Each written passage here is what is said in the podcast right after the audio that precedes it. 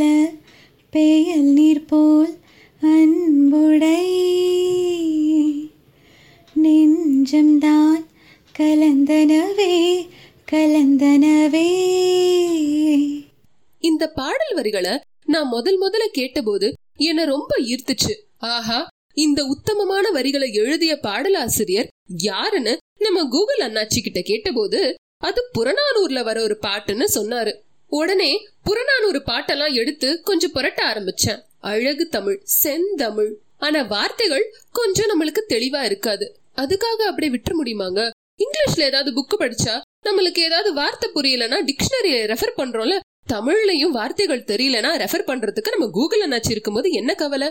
யாம் பெற்ற இன்பம் பெருக இவ்வையகம். எங்களை ஈர்த்த அந்த புறநானூறு பாடல்களை உங்களுக்கும் கொண்டு சேர்க்கணும்னு நினைக்கிறோம். அதுக்கு தாங்க இந்த ப்ரோக்ராமே இணையதளத்தில் இணைந்திருக்கும் அனைவருக்கும் எங்க வணக்கம். நான் ராகவி. நான் லாவண்யா.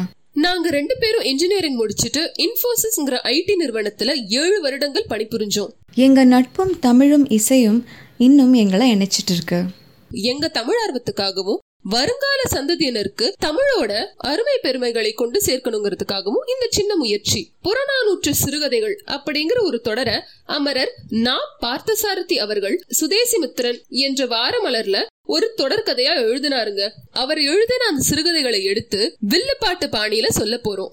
தந்தனத்தோம் என்று சொல்லியே வில்லினில் பாட ஆமா வில்லினில் பாட ஆமா வில்லினில் பாட வந்தருள்வாய் கலை மகளே எங்கேயோ கேட்ட குரல் சிங்கம் ஒன்று கூறப்பட்டதே அதுக்கு நல்ல காலம். நேரம் ஊரும் உண்மை.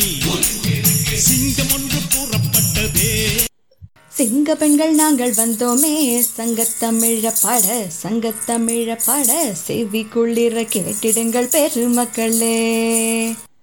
நம்ம தமிழ் கலைகளுக்கு இணையே இல்ல. அது சிறப்பான ஒன்றான வில்லுப்பாட்டுக்கு இதுல முக்கியத்துவம் கொடுத்து கொஞ்சம் என்டர்டெயின்மெண்ட் கலந்து நாங்க சொல்ல போறோம். நான் லாவண்யா லானா எனவும் ராகவி ராணா எனவும் அழைத்துக் கொள்ள போகிறோம். வாங்க எல்லாரும் கதை கேட்கலாம். வாங்க மக்கா வாங்க எங்க கதைய கேட்க வாங்க. வாங்க மக்கா வாங்க எங்க கதைய கேட்க வாங்க. கேட்க கேட்க நீங்க மெய் செலுத்து போயிடுவீங்க. கேட்க கேட்க நீங்க மெய் செலுத்து போயிடுவீங்க.